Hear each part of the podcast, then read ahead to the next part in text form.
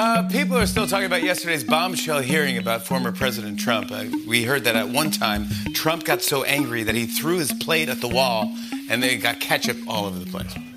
And apparently, it's inspired a new product. Well, watch this. Say goodbye to messy cleanups and hello to the Trump Magic Eraser, the best way to clean food off your walls, like a steak with ketchup or spaghetti with ketchup, even chili cheese dogs with ketchup. The Trump Magic Eraser wipes it all away. And best of all, when you're done, you can flush it down the toilet like a classified document. Bye bye. The Trump Magic Eraser. And he's getting sued by Mr. Clean. Normally, we would never air anything related to this person on our show, but in this case, we're making an exception because of ketchup. This is just the most recent news in ketchup's illustrious history. Definitely not its finest hour, although there have been scandals before. But we still love it here at Gastropod, the podcast that looks at food through the lens of science and history. I'm Nicola Twilley. And I'm Cynthia Graber. And as an American, I have been eating ketchup probably nearly as long as I've been eating solid foods. Whereas I used to think it was an atrocity, one of America's worst ideas, a category in which there is strong competition. Nowadays, I realize I was completely wrong about ketchup being bad. But was I at least right about it being an American invention? The answer to that actually involves ancient Rome. But how did ketchup eventually become almost a symbol of Americanness around the world? And of course, in honor of another dastardly president, Ronald Reagan, and all he did to really screw America, is ketchup actually a vegetable? We will solve that conundrum once and for all. Gastropod is part of the Vox Media Podcast Network in partnership with Eater.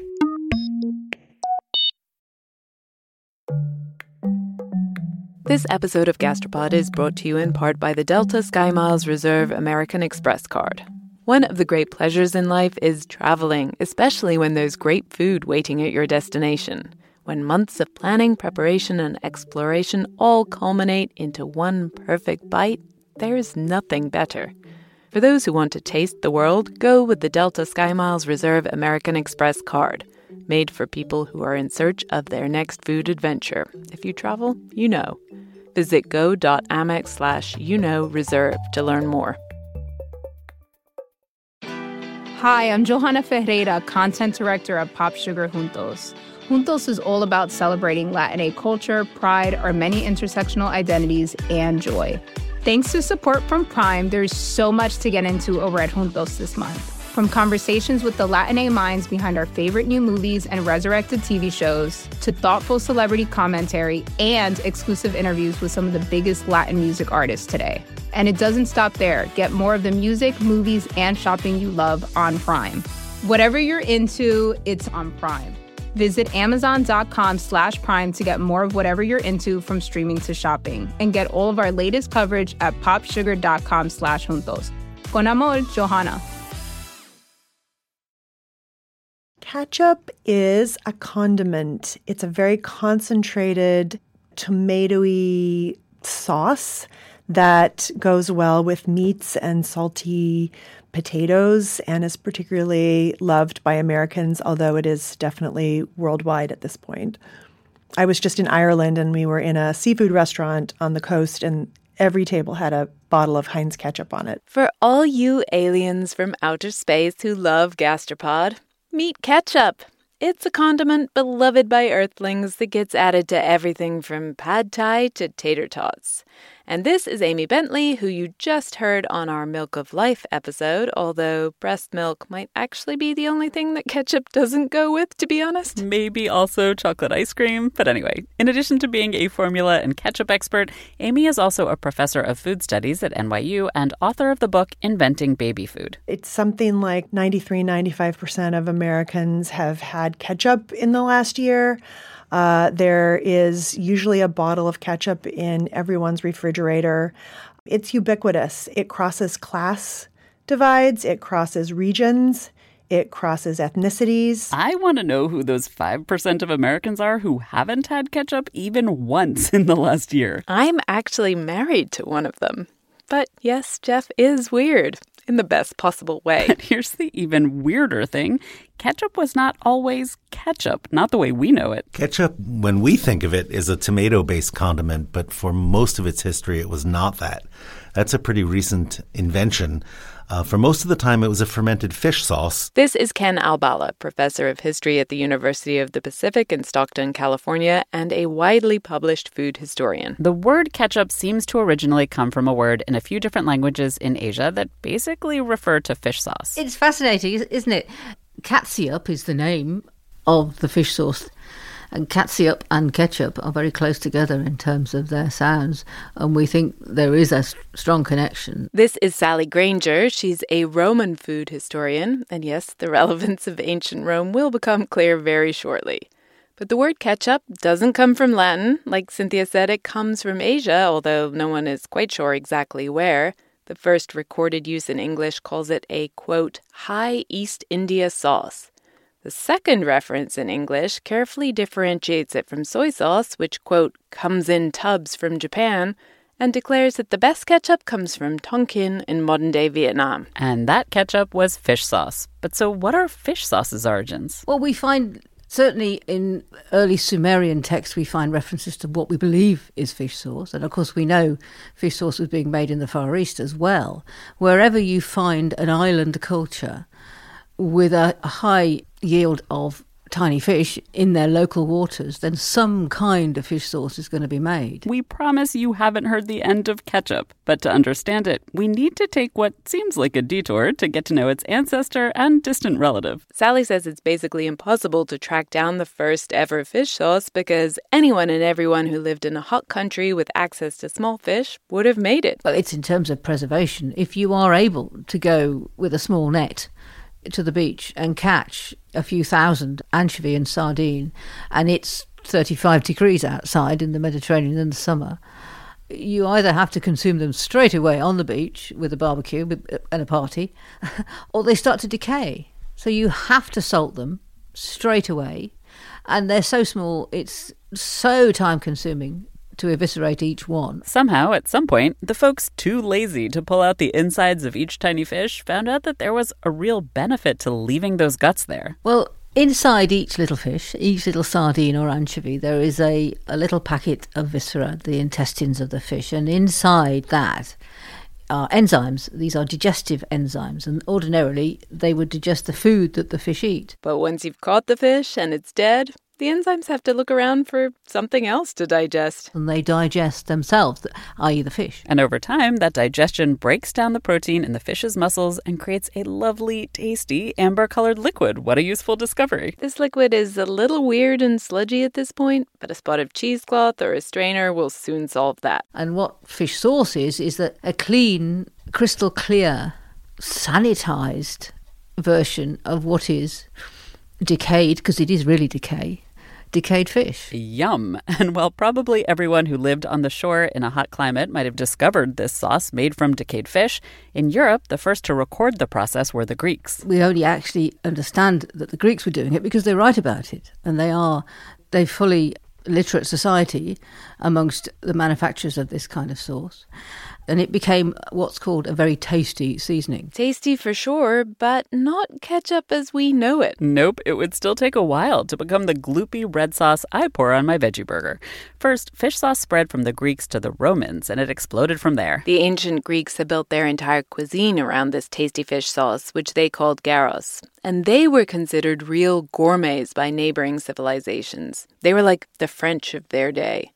So when this upstart new Roman Empire gets going in what's now Italy, they want to eat aspirationally, which means eating like the ancient Greeks. And the Romans take it on board, embrace it fully, and really go for mass production. Yep, the Romans took fish sauce public. They called it garum, and it was so critical to Romans that soldiers took it with them everywhere they went. And that was basically almost everywhere in Europe and North Africa and parts of the Middle East. It arrived through the army and it spread amongst the native populations. Wherever you find a high concentration of Romanized people, you will always find plenty of fish sauce vessels. Before the Romans arrived, people in Northern Europe had made do with seasoning their grains and lentils with salt. Fish sauce was a revelation. It's a magical ingredient, it balances. When uh, you add fish sauce, something the umami pushes that sweetness away and brings out the flavour of the other spices and the herbs. You get a an exquisite balance in the mouth. Fish sauce isn't just salty, it also has a lovely umami richness. There's a little bit of sweetness. It gives dishes a depth that they don't have without it. And if you just add a little, it doesn't dominate, it really is magic. And it wasn't just something that could perk up the monotonous diet of the poor. Fish sauce was popular with all social classes. No debauched Roman banquet would be complete without it. And because all the locals where the Roman armies showed up also quickly adopted fish sauce as their own, the Romans took advantage of that growing market. They made fish sauce at an industrial scale. It's phenomenal, the scale of it. In southern Spain, along that coast from Cadiz to Cartagena, there are fish sauce factories every few miles, and they have huge capacity, long, long rows of tanks which can produce thousands of gallons of fish sauce at any one time. Reading about this proto ketchup is one thing, but Sally wanted to taste it. In these recipes, it states basically take your fish, mix it with salt, leave it to ferment. When it's ready, you put a wicker basket into the tank and the sauce flows into the basket and you scoop it out. So it seemed quite simple, a procedure really. I bought about 50 kilos of fish, quite a lot of fish, and I have fish tanks, about 10 fish tanks, and a large greenhouse in the bottom of my garden, and a lot of salt. And I watched the fish dissolve. Sally did a real scientific experiment. She tried different fish, she tried different kinds of salt, she tried different amounts of salt or amounts of liquid, she varied the temperature and the fermentation time. At the beginning of this process, there was a fear that my neighbours would complain, but they didn't. There was no bad smell at all and the fish sauce I made was exceptionally high quality. And then she experimented in the kitchen. I've made lots of different dishes to experiment with fish sauce, and one of the best for this is a sweet omelette. This sweet omelette is kind of a weird sounding dish. It's an ancient Roman recipe that is made with eggs, dessert wine, pears, and honey, but also black pepper and cumin. And the result is kind of like a custard, but also solid like a frittata possibly an acquired taste. So if you make this lovely dish with salt, it's okay. It works. You know, you bring out some some extra flavors. If you make it with fish sauce, it is just amazing. And if you make it with nothing, it's bland. It, despite all those wonderful ingredients. And I, I make this dish and I offer it to children. Now, of course, they are the perfect experimenters because they have no preconceptions about what fish sauce is. But they always always choose the one with fish sauce until you tell them. And then they change their mind. Because you don't put fish in a dessert, and rightly so, you shouldn't. But it works. Sally's tried adding her homemade fish sauce to more modern savory dishes too, and she says you can try this at home with the store bought variety. Do a simple thing like a bolognese sauce. Now, bolognese sauce is great with a bit of anchovy essence in it, it works really well. So make it with anchovy essence, make it without and taste them separately, and you will suddenly see what it does. Don't put too much in because too much fish sauce is really bad. You get too much fish, and then you then it's not good. So you've got to be careful. Add it a spoon at a time. I'm delighted to say that I'm ahead of the curve here. I usually add anchovies to all my ragouts and stews. But cooking tips aside, how on earth does this ancient Roman fish sauce go on to become ketchup? Well, first we have to wait more than a thousand years and then also go back to Asia. That's coming up after the break. This episode of Gastropod is brought to you in part by the Delta Sky Miles Reserve American Express card. You know that feeling when you try a new food for the first time and your mouth experiences these brand new flavors and sensations? It's like, wow, I didn't even know a food could do that. This happened to me when I went on this amazing trip to the northern tip of Queensland in Australia. We were so far north that we were off the country's electrical grid, and we were staying on a banana farm where they grew dozens and dozens of different kinds of bananas. In the morning, I woke up to a basket full of some of the most bananas bananas you can imagine red ones that were super soft and sweet, like raspberries, and small finger sized ones that were sort of floral, and even blue ones that tasted exactly like vanilla ice cream. Life's too short to pass up extraordinary experiences. And if you're ready to take your next big food adventure, go there with Delta SkyMiles Reserve American Express card. If you travel, you know. Visit go.amex slash you know reserve to learn more. Embracing nature is more than just going for a walk now and then, it's reconnecting with the elements.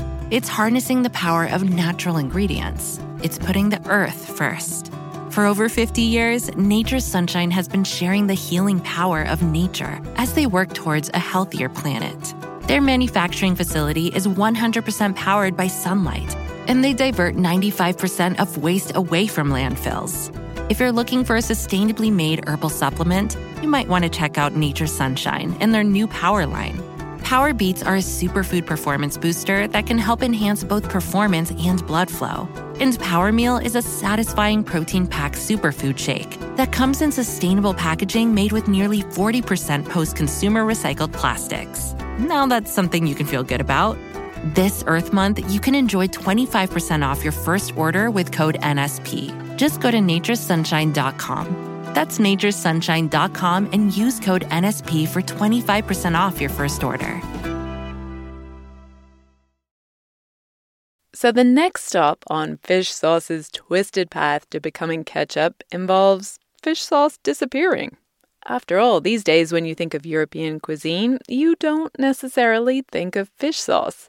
So, how did it go from being ubiquitous and essential to not? It's funny, it, it probably didn't really fall out totally.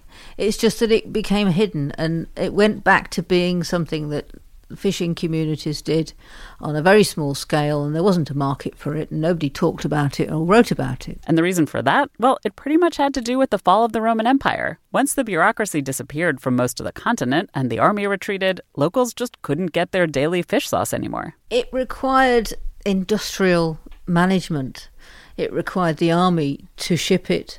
It required Roman tradesmen to invest in its production and once it ceased to be readily available, people tried to make it themselves for quite a while. But I think over time, yes, they reverted to using salt. And it is not easy to understand. There are no voices. Nobody writes about this in detail such that we can really understand it. Fortunately, the magic of fish sauce, the way it creates that balance of flavors and brings out the essence of whatever you're cooking, that never fell out of fashion in Asia. So my mom told me, or some other uh, home cook in Vietnam told me, they said, yeah, fish sauce is kind of wake up the flavor of whatever that it touch. So if you cook it with beef, you get the beef flavor. You cook with chicken, you get the chicken flavor. Cuong Pham is the founder of Red Boat Fish Sauce, and he and his family also just released a new fish sauce cookbook. Sally told us there are some differences between the ancient Roman fish sauce production technique and traditional Asian fish sauces.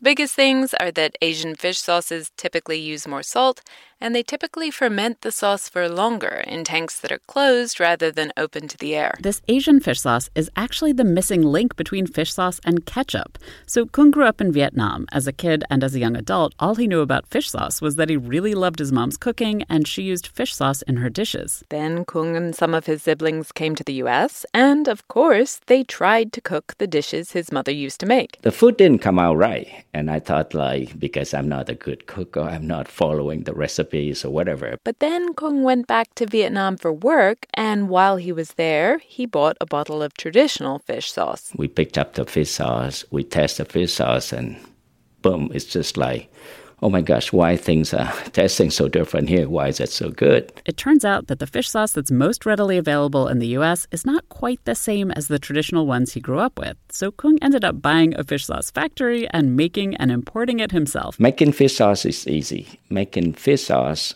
traditional method and keep it traditional is require a lot of discipline, paying attention to details, that's the first thing to get the, the fish right. It took me four years to get it finally get to a batch that is acceptable.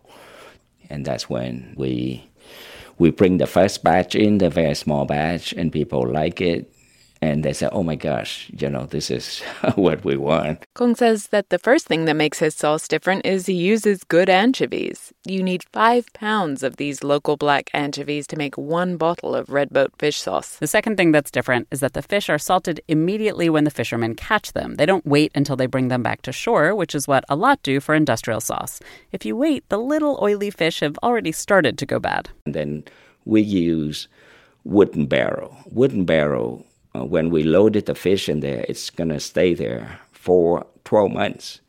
And the reason 12 months is good, and that's the optimal time when the fish is fully fermented, meaning the enzyme is, you know, working is all its thing. And the end result is, well, magical. So it, the, the salt hits you. And then the complexity of it is the, uh, the aftertaste, right? If you leave it long enough, then you can see the sweetness come out on your throat. Like Sally, Cuong says that sweetness means that fish sauce is actually also great in desserts. And in his new book, he has lots of recipes for savory, traditional dishes, but also for such delights as fish sauce infused Chex Mix and mochi cakes. I use fish sauce frequently when I cook. A lot of us keep it around in our kitchen today. But my mom never had fish sauce in her pantry when I was growing up. These days, Asian fish sauce feels like a pretty new arrival. But that's not actually true. Fish sauce just went away from Western kitchens for a little bit.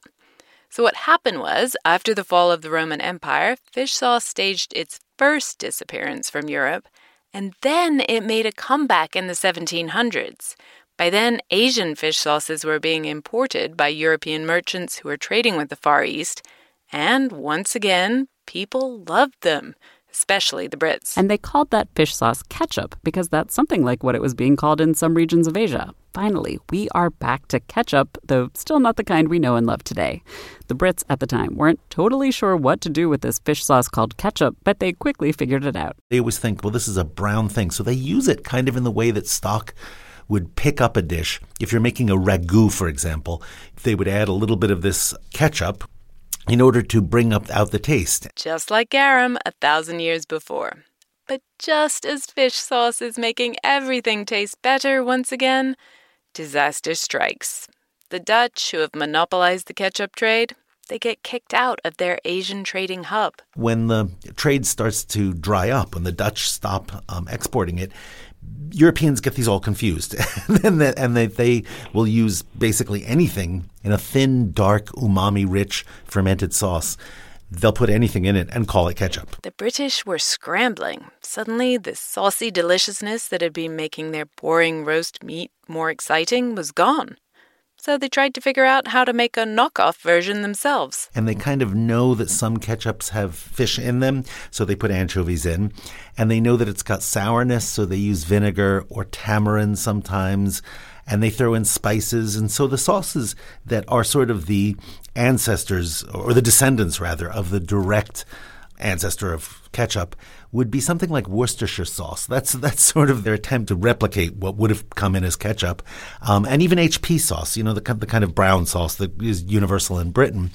That's closer to what ketchup would have been like in the past. And the Brits didn't stop with the Worcestershire like sauce. They went wild, making all sorts of ketchups out of almost everything you can imagine. All the cookbooks from that that uh, middle of the 18th century use ketchup or will tell you how to make a substitute ketchup, and they're all anchovy, spices, salt, vinegar, sometimes mushrooms, sometimes oysters or mussels are used in it. So you'll find walnut ketchup, which is made of fermented green walnuts, really delicious stuff. There's dozens upon dozens of different types of ketchup. Um, that just becomes an all catch all phrase for any brown sauce. Some of these knockoffs sound pretty good. I'm definitely down for a savory mushroom or green walnut sauce. But they do have a key flavor difference from the original ketchup, fish sauce, because the sour note is different. The fascinating and ironic part about it is that ketchup in Asia is always means a fermented sauce.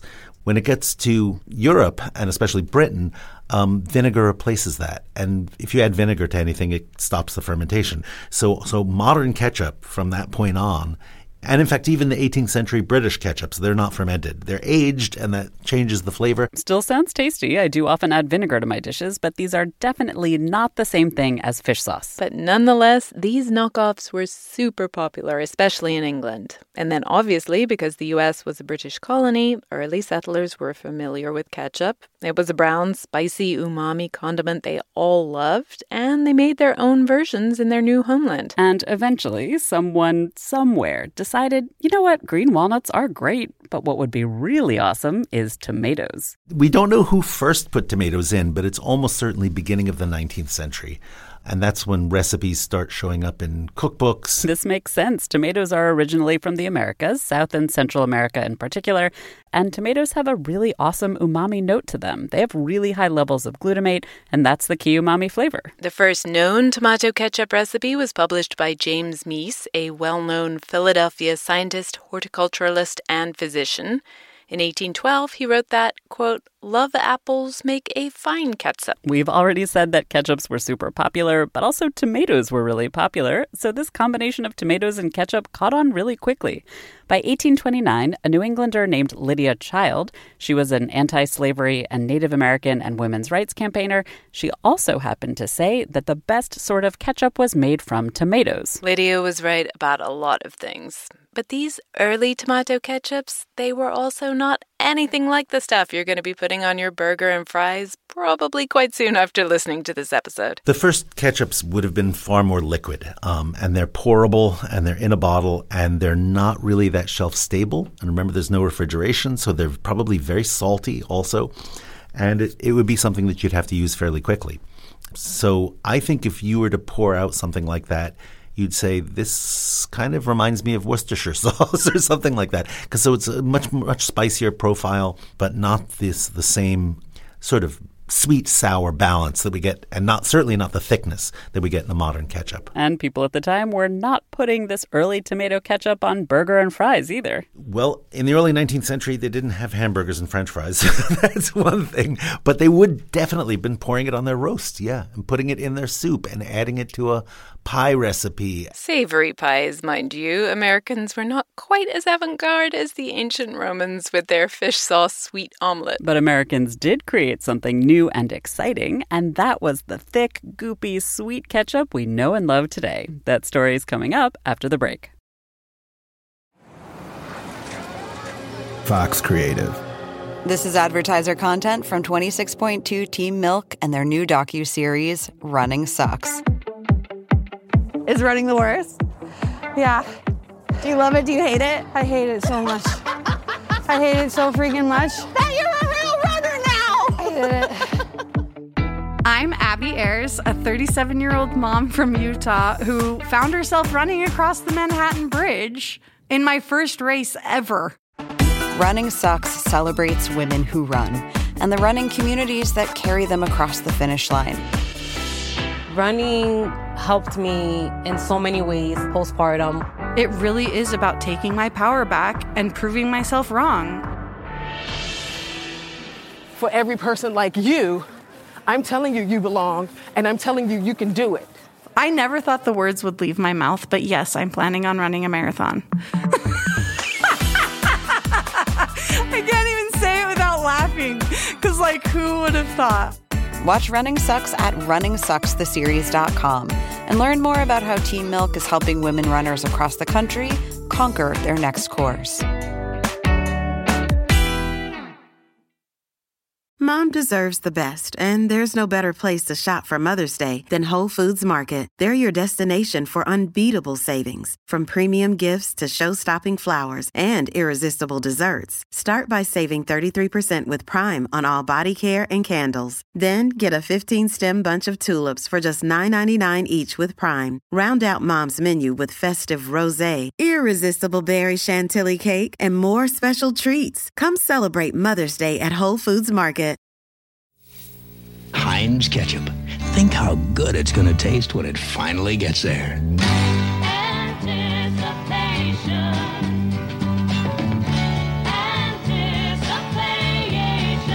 is making me wait. It's slow good. It's keeping me wait. we made you wait, but it's finally time to meet the real American hero in our ketchup saga, Henry J. Heinz. He was the son of German immigrants, and by the age of 25, he'd founded a company with a friend, Clarence. They plan to get in on the hot new market for canned and bottled foods. As we've talked about many times on Gastropod before, this technology was revolutionary. It really took off in America after the Civil War, and it's what made commercial ketchup possible. People started to buy ketchup in the store rather than make it at home. At first, Heinz's new company didn't bottle ketchup. He actually started out with horseradish, followed by sauerkraut and pickles. Yeah, Heinz did all sorts of things. They they would bottle anything. They were the big baby food manufacturer, actually, to start with.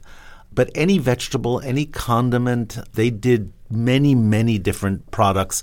Not 57. In fact, the 57 was just a random number that he chose because he thought it was lucky. He thought seven was lucky, and his wife liked the number. So there's there's never been 57 varieties but they were mostly um, doing sauces of various kinds. Ketchup was was sort of a late comer. When he finally turned to ketchup, Heinz made a bunch of different kinds based on a bunch of different recipes.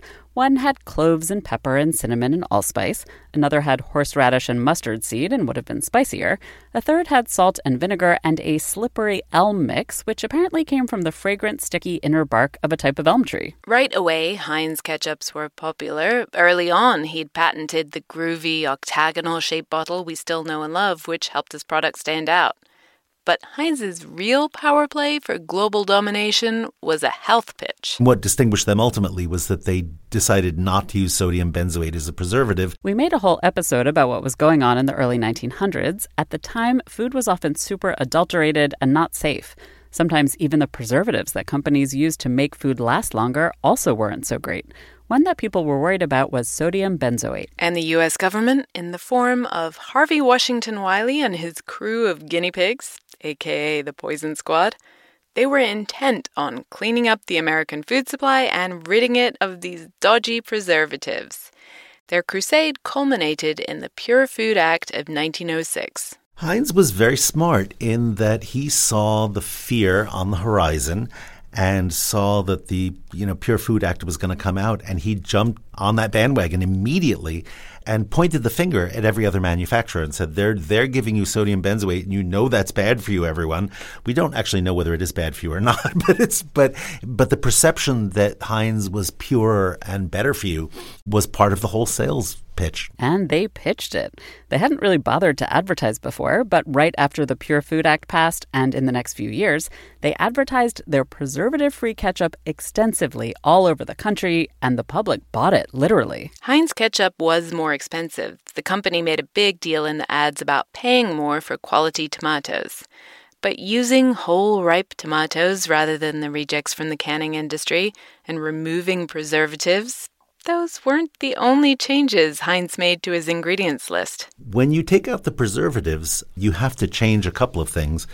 You have to add more things that will prevent bacterial action, so more salt, a lot more vinegar. So we think of ketchup as really being it's a sour kind of flavor, but you have to balance that sourness with the sugar thereafter. It's when you up the vinegar in it that you have to up the sugar to balance that off. Otherwise, it would be ridiculously sour.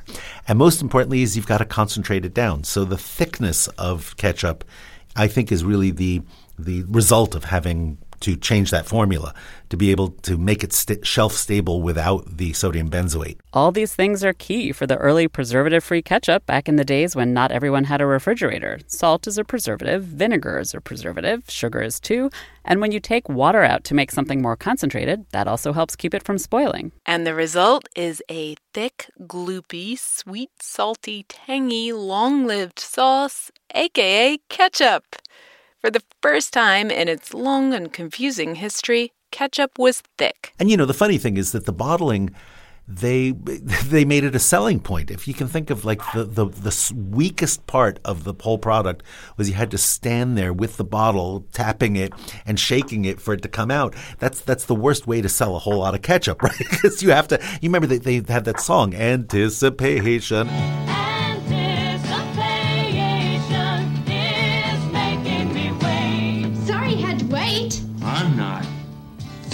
Rich Heinz ketchup. The taste that's worth the wait. And you'd have to, you know, wait for the ketchup to come out. Those bottles are gone. you know, it's now all plastic squeezy bottles, which is lighter. And of course, you know, not having glass is great. But that was sort of funny that they put it in that bottle and the thickness was their selling point, even though it made people wait. When I was a kid, before there were squeeze bottles, everyone thought the way to get the thick ketchup to come out of the narrow bottle opening was to tap the number 57 embossed on the bottle with, say, your knife, without breaking the glass, of course. Tapping the 57 was a was an urban myth. It didn't work. Um, some people would whap the bottom of the bottle. Some people would stick a chopstick in there to get it out. It was impossible. Not completely impossible. It just came out on its own schedule. It took a while and usually some shaking and some banging on the bottom of the bottle, but we always got that ketchup out, sometimes a little more than we'd bargained for. But that was kind of okay because what we were eating had changed. Originally, ketchup had been an ingredient, but in the 1900s and onward, it came into its own as a condiment to match our new diet of hamburgers and french fries and more. Yeah, it uh, ketchup goes on everything. you know, they build it as a universal condiment. And obviously hamburgers, even hot dogs, even though I think that's a shame. it's a thing to do to, to a hot dog. Nowadays, we don't use it as often as a cooking ingredient as they used to in the past. Now we just glob it on the plate and put it, you know, with anything. All of this, the ads, the unique sugary, gloopy, tangy flavor profile, the rise of burgers and fries, all of this combined to make Heinz tomato ketchup into an unstoppable juggernaut. When the look on the face is happy, the name on the bottle must be Heinz Ketchup, the red magic that puts more fun into everyday eating. Everything no seemed perfect, but then like ketchup got caught up in a scandal. The year was 1981.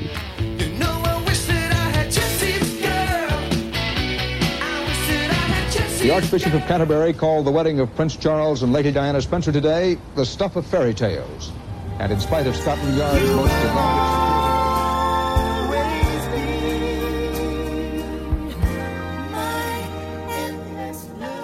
The music was great. The news was full of things that I'm still shocked all happened the same year. This is it. Welcome to MTV Music Television, the world's first 24 hour stereo video music channel.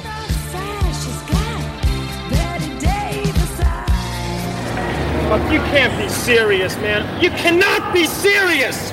That ball was on the line! T minus 10, 9, 8, seven, six, five, four. We've gone for main engine start. We have. Come on, baby.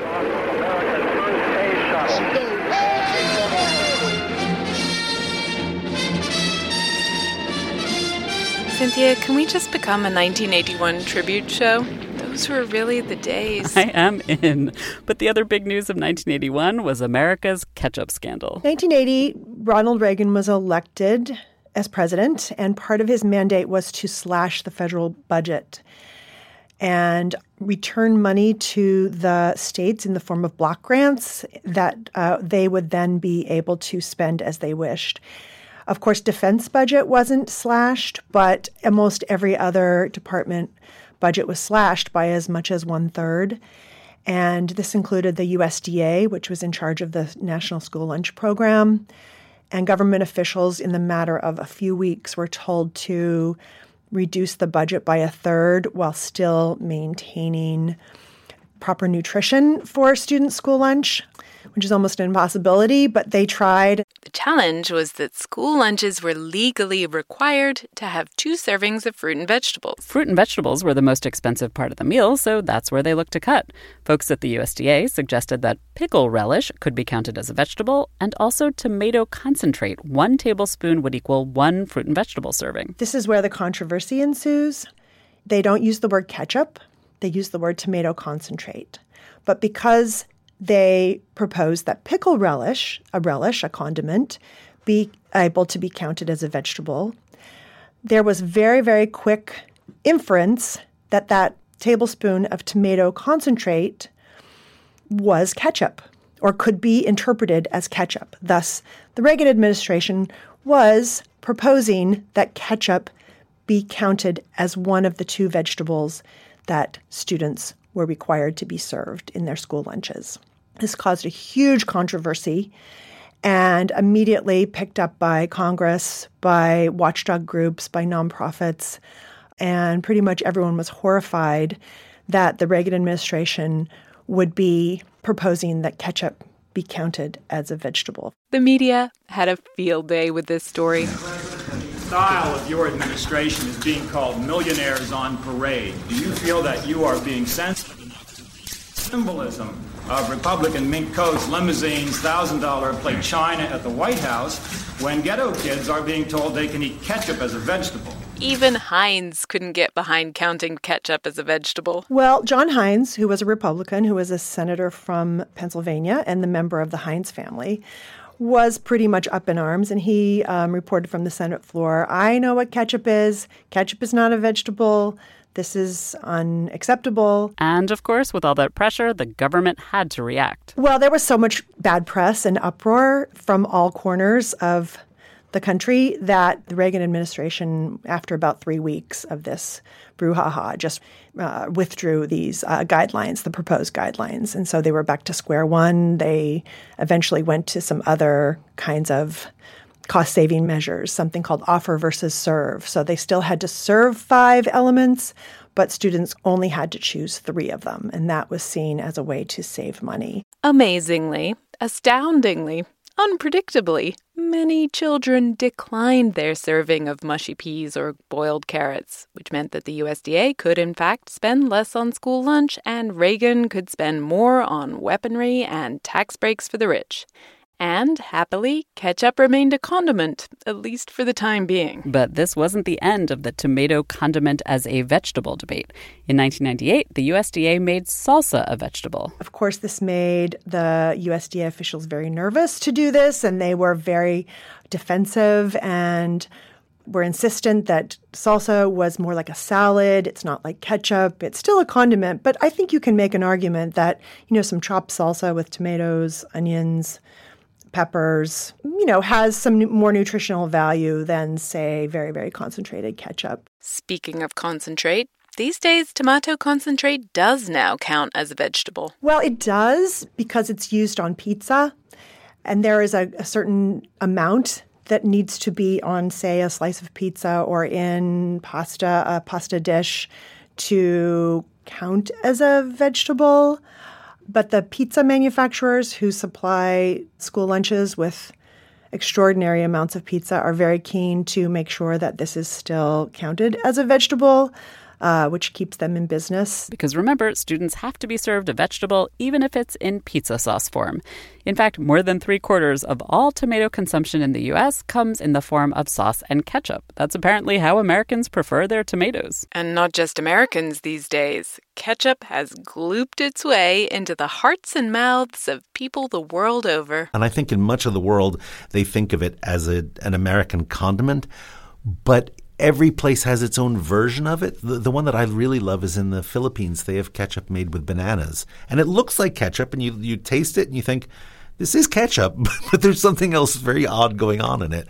It's delicious and sweeter. But, you know, as a condiment, it's everywhere, you know, in bottles and little packets and, you know, anywhere you find so called American food, hamburgers and french fries and, um, and fast food, ketchup has to be there. But as ubiquitous as it is, one thing you might notice in the store is that while there are a lot of brands to choose from, you mostly get the same thing in every bottle. Where is my ketchup? My own ketchup. Some things you change, some things you don't. Where is my ketchup? Heinz ketchup. Every time. So, ketchup is the opposite of almost all products you see in the supermarket. If you look at tomato sauces, you'll find several hundred varieties. One has peppers, one is, the, you know, it's the same company spinning out various versions of their same basic sauce. Ketchup is exactly the one exception to the rule in marketing that you want to make as many products as you can with slight variations so that a customer will come in and say, Oh, I like this one and buy it. There's only one ketchup. And that's because, actually, it's kind of perfect. Snobs may look down on it, but ketchup is a gastronomic marvel. In a way, it's what was missing in European cuisine. There was a time when European food was what I would call polysavory, meaning that it was typical to mix sour and sweet and spicy and savory ingredients together. That changed in Europe with the rise of French cuisine around the 1600s. The idea was that the food itself, as a pure thing, had to be the star. Roasts tasted like roasts, and sweets were sent to the back of the line for dessert. And there weren't a lot of spices. So you'd want like a gravy that's based on the main ingredient, uh, you know, stock made into a chicken sauce or the a beef you know, concentrated, added to beef, but it means that it, it tends to be very one note. I think. I think your your taste buds also get very bored with it very quickly um, because you're only getting this savory and a little salt and something else. You have to wait till the end of the meal to get your your sweetness and there's no sourness pronounced. And I think that European cuisine is kind of missing something fundamental about what makes our taste buds happy is the variety, is the going back and forth between having a savory note and a sweet note and a sour note and a spicy note and playing off of each other in that way makes your taste buds excited. And so I think ketchup provides in European cuisine, or and by extension, you know, British and American cuisine, this very complex flavoring that would have been part of cuisine in Europe, at least, going all the way back to ancient times. Ketchup is the missing piece of the puzzle. And I think ketchup kind of is the ideal condiment for that very reason is is that it's supplying what we have inadvertently lost in western cooking is that really complex jumble of flavors Thanks this episode to Ken Albala, Sally Grainger, Amy Bentley, and Cuong Pham. We have links to their books, articles, and fish sauce on our website, gastropod.com. And of course, a huge thanks to our all star producer, Claudia Geib. Although I am not happy with her for getting Jesse's girl stuck in my head for the foreseeable future. Sorry about that. We'll be back in your feeds in two weeks. And if you made it through the credits, you get the reward of a final bit of ketchup fun. Here is your first limerick. It's a snack. A lost bet makes you snatch up. Though some frozen foods might be a matchup. Or as fast food surprise that can cool down hot fries. It's a popsicle tasting like Ketchup? Yes, Yes, ketchup. yeah. You can't decide between having a hot dog and having dessert. Don't bother. With French's new Frenchicle ketchup popsicle, you can have the worst of both worlds. it's perfect for anyone nostalgic for that childhood treat in the winter of eating icicles with condiments.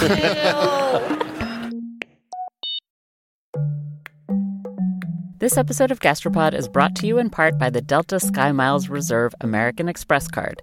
You, dear listener, already know about the transformative power of food. You're probably thinking about food right now, aren't you? Look, we get it. Sometimes a craving is more than a craving. It's a calling that you have to indulge, even if it takes you thousands of miles to get there. For those who want to taste the world, go with the Delta Sky Miles Reserve American Express card, made for people who are in search of their next food adventure. If you travel, you know. Visit go.amex slash you know reserve to learn more. Celebrate Earth Month this April by harnessing the power of Mother Nature with Nature's Sunshine's new power line. From power greens with over 200 plant based nutrients to support gut health and foundational nutrition, to power beets that can improve performance and blood flow.